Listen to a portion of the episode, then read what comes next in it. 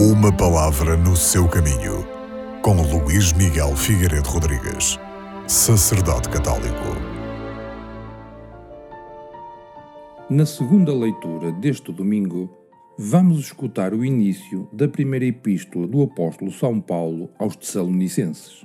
A comunidade cristã de Tessalónica, que tinha sido formada a partir do paganismo e vive rodeada por culturas e pessoas pagãs, é, no tempo em que São Paulo lhe escreve, uma comunidade florescente, vivendo em alto grau as virtudes da fé, da esperança e da caridade. Virtudes essas que estão bem caracterizadas e interligadas. Fala-se, para começar, do empenho na fé. Os tessalonicenses não se limitaram a aceitar e repetir algumas fórmulas, mas traduziram a sua fé em atitudes concretas.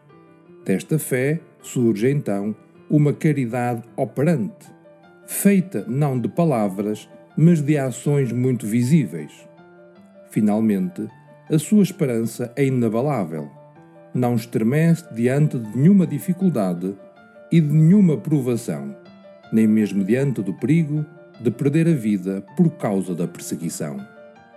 Mas porque a graça de Deus e, logicamente, aquelas virtudes são dom de Deus, é a Deus que o apóstolo dá graças na abertura da sua carta.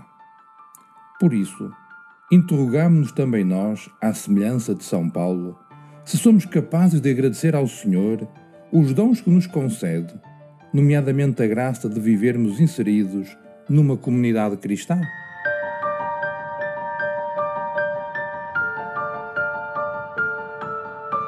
Uma palavra no seu caminho.